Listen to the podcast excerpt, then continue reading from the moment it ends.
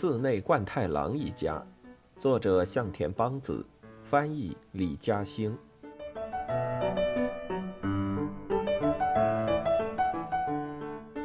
恶作剧。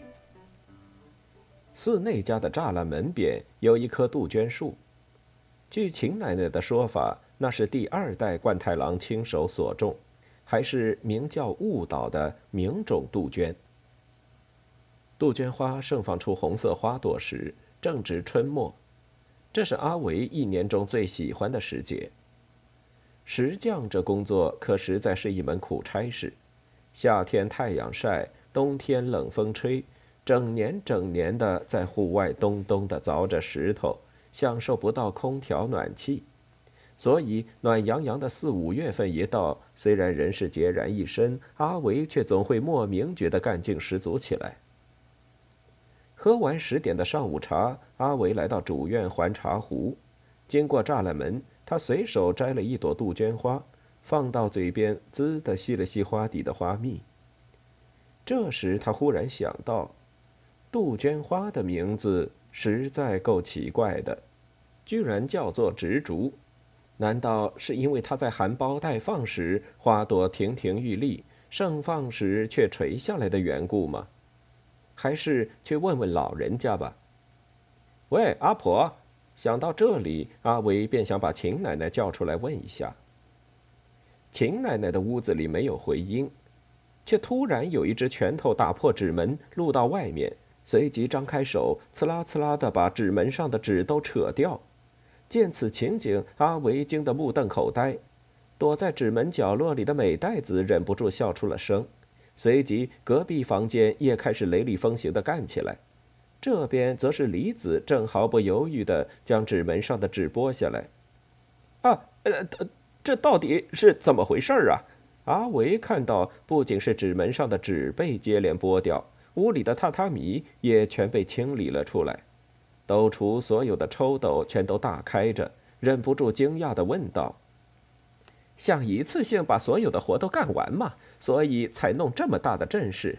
这屋子呀，都不知道多少年没通过风了，抽屉里都是一股霉味儿。”李子整了整抱在头上的毛巾，显得干劲十足。哟，能让秦奶奶答应这么做，可真是不容易呢。她没答应，但也没反对。说话间，来了一些年轻人，开始将院子里的榻榻米搬出去。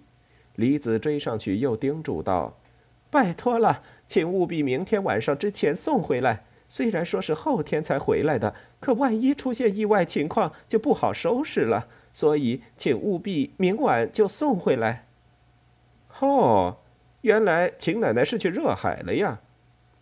美代子一边愉快地撕着糊门纸，一边向阿维开着玩笑。阿维真是健忘呢，早上才和大家一起那么隆重地送走秦奶奶，转眼就忘了。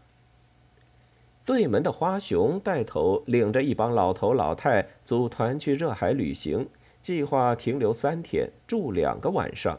秦奶奶当然也参加了，说是在有生之年要去冠一和阿公诀别的海岸散散步。所以在大家的欢送中，秦奶奶今天一早出发去热海旅行了。这样啊，原来你们是想趁讨厌的人不在，赶紧喘口气放肆一下，是不是早就计划好了，要趁秦奶奶不在大扫除一番的呀？这什么话，当然不是。本来是想趁她不在帮她晒晒被子，谁知道一打开抽屉才发现都长霉了，不打扫还怎么住啊？说话的是贯太郎。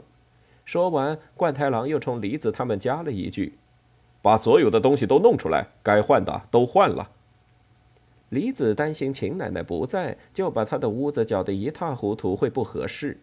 贯太郎说：“再这么下去，地板梁也得朽坏了。”大手一挥，指挥众人将东西一件接一件地扔出来。不过秦奶奶回来，要是看到自己的屋子面目全非，到时候又是一场风波呀。阿维深知秦奶奶的作风，不禁有点担心。没事儿了，贯太郎都拍板了，秦奶奶也无话可说。更何况榻榻米也换了新的，纸门也重新贴过了，这也算除除晦气嘛。可能是婆婆不在，心情不错，李子少见地哼起歌来。说话间，纸门便只剩下木框了。这天晚上，客厅里弥漫着牛肉铁板烧的香气。哎呀，还是牛肉铁板烧好吃啊！周平由衷地感叹道。冠太郎一如平时吃的地动山摇，一边接口说道：“牛肉就是得烤着才好吃嘛。”奶奶在的话，咱们可就吃不成这个了。静江一边往铁板上添豆油，一边表示赞同。奶奶喜欢吃牛肉火锅吗？是呀，她总是放一堆砂糖进去，嘴里还不停地说：“哎呀，都糊了，快吃魔芋树，别光吃肉，那玩意儿根本都提不起胃口的好吗？”那也是奶奶的一项乐趣呢。美代子，你快点夹着吃，别克夹。哎，我正吃着呢。突然，大家都不说话了，屋里只剩下烤肉的滋滋声，听起来格外刺耳。不知道为什么，今天总觉得不对劲儿，少了个人的缘故吧。平时吃饭的时候，冷不防就会被奶奶搞个突然袭击，所以总是提心吊胆。今天不用高度戒备了，又觉得没劲了。周平说。静江帮周平擦掉滴在桌子上的酱汁。脏死了，奶奶！不这么嚷嚷两句，吃饭也不够香了，对不对？嗨，说起来确实是这样呢。你看，光顾着说话，肉都焦了。冠太郎出声训斥，却被一大口肉噎住了喉咙。周平见状，护住饭碗，赶紧躲到一边。女人们则一同嫌弃地喊叫起来：“脏死了！”总是牢骚满腹、看谁都不顺眼的秦奶奶不在，大家不用再像平时那么小心翼翼，都兴高采烈地嬉闹起来。爸，你在奶奶面前可是加分了呀！周平今天占着两个人的位置，舒舒服服地坐着，悠哉悠哉地说道：“也是，拿着儿子给的零花钱出去旅行、泡泡温泉，确实也是件高兴的事儿嘛。不这样也不会影响心情的，跟钱没关系。”你奶奶自己有私房钱呐，热海呀、汤和园呐，想去哪儿都能去，主要还是大家恭恭敬敬的去送她，才是真正让她高兴的事。不是吧？临走前奶奶就很高兴的，还给了妈妈些零花钱，让她买新袜子穿呢，还说有这样的儿媳妇儿，自己真是走运呐什么的。这又不是多稀罕的事儿，你奶奶偶尔还是会体贴人的。他爸，你又一边吃一边掉。李子抱怨着，伸手去帮冠太郎收拾，动作中不乏几分撒娇的感觉。正在这时，电话响了，一定是奶奶打来的，我来接，我来接。周平嘴里嚼着饭，伸手拿起了话筒。怎么样，奶奶，热海好玩吗？声音好小啊！喂喂喂！哎，我说奶奶，你可别走错浴室啊！啊！一定要乖乖的去女浴室哦，那么大年纪了，走错了可不像话呢。还有，周平突然皱起了眉头。喂喂，啊不是奶奶，喂，赵夫人呢？啊，是柴山，柴山小姐，快给我！李子从周平手里接过话筒。啊，不好意思，刚才是我儿子，也跟他爸一样，总是慌里慌张的。冠太郎听了倒不乐意了，给了周平一个暴力，仿佛在说：“瞧你干的好事儿！”这不是我家婆婆去了热海吗？还以为是她打来的，也没弄明白就开始胡说了，实在不好意思。啊，明天啊，好啊，你真是见外，你什么空手过来就行。明天我什么事都没有，你过来了，咱们好好聊聊天。李子仿佛年轻了10岁，欢快地说着。竹内和水泽也没问题，大家什么都不要带，11点过来就行，我等着你们啊！放下电话，李子仍然抑制不住高兴地笑着。周平啊，以后先问问是谁在说话。有朋友要来吗？对呀，平时总是我去他那儿，一见面就问你是不是找到工作了，有女朋友了吗之类的，对你可关心了。那这可是一次请人到家里来玩的好机会，正好奶奶不在，倒也不能那么说。听说是久未见面的女校时代的3个同窗要来玩，静江赶紧叮嘱父亲：“妈妈的朋友过来玩，到时候你可不能当着人家的面微微的冲妈妈说话哟。”他们叫我，我也不去。一屋子女人，我躲都来不及呢，更别提巴巴的够上去说话。哎呦，那你至少也过去打个招呼，寒暄几句。李子抱怨说：“我去打招呼？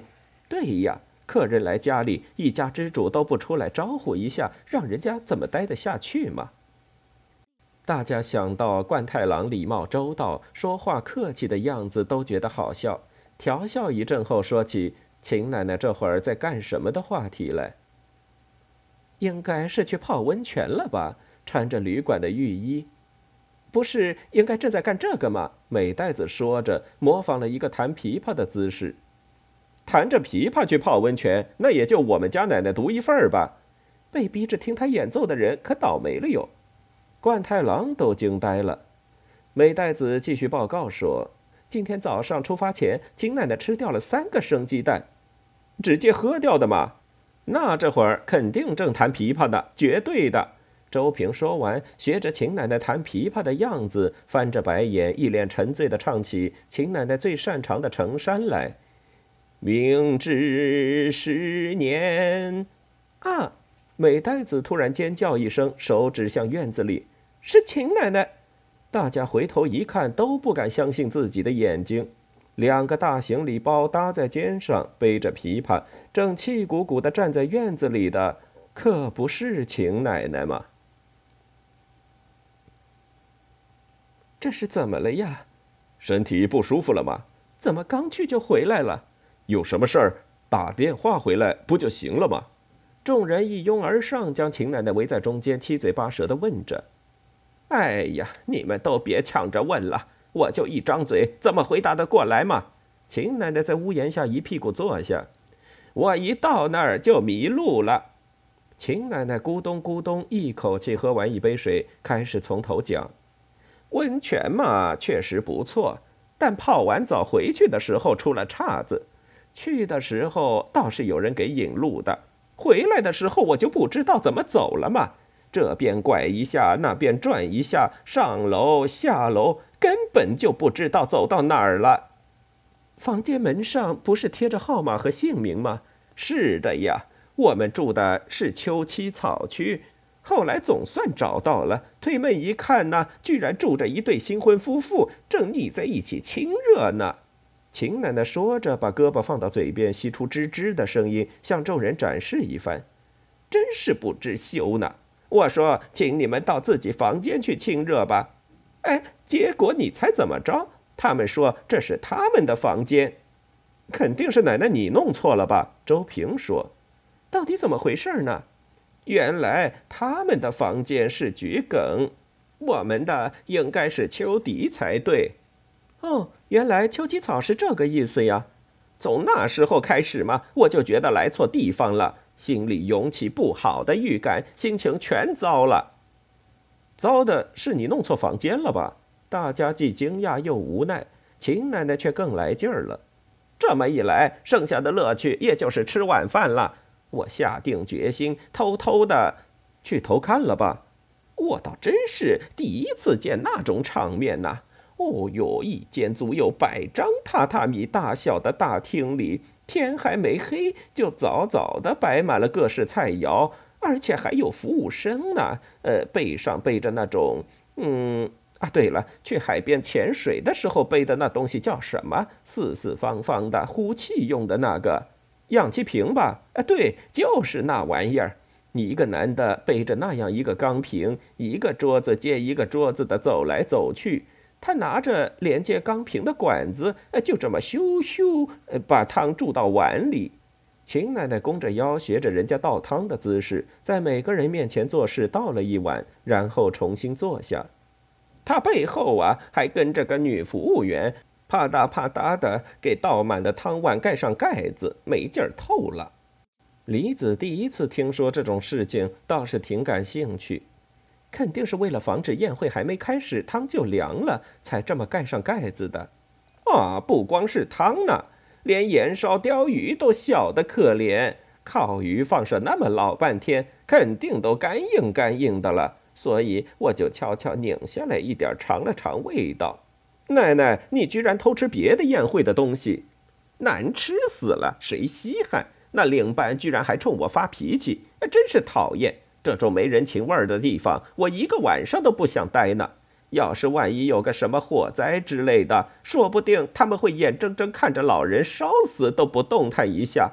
想到这儿呢，我就赶紧溜之大吉了。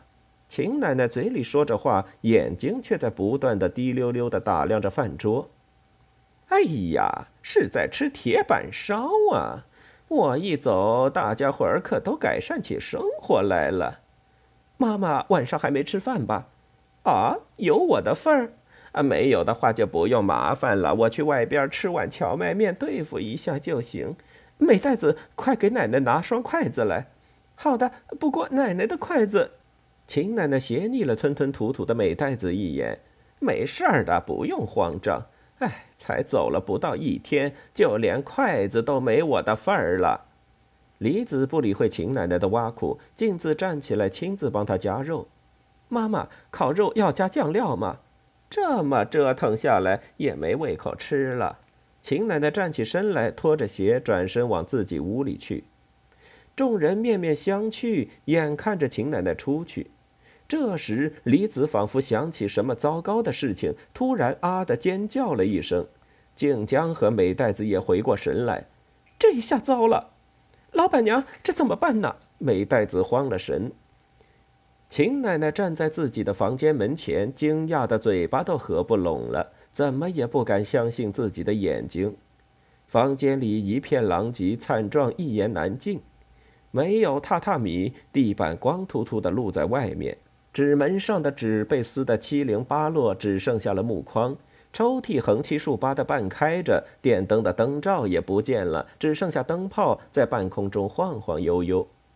这时李子赶了过来，还没等他解释，秦奶奶就冷冷地质问起来：“李子，你这是搜查我房间来着吗？啊，那个妈妈，哪有趁人不在就这么搞突然袭击的？”妈妈，不是您想的那样，榻榻米和抽屉都长霉了，我们觉得这样对身体不好，还是给屋子通通风。是我让他们做的。冠太郎也过来了，有意见就冲我来。哟，真是长大成人了，知道护老婆了呢，好威风。我们都以为您是后天才回来，觉得来得及，所以才……李子说着，伸手想帮秦奶奶把搭在肩上的旅行包放下来。秦奶奶一把拨开李子的手，李子，今天这妆化得格外浓嘛。阴阳怪气地扔下一句莫名其妙的话之后，不管众人再怎么劝说，也都不理不睬了。秦奶奶斩钉截铁地拒绝了众人请她到别的房间将就一晚的提议，而是让人给她从客厅搬过2块榻榻米。晚饭也没吃，就在只剩窗户框子的屋里顶着冷风哆哆嗦嗦地睡下了。不过深夜的时候，还是要了2碗方便面吃了。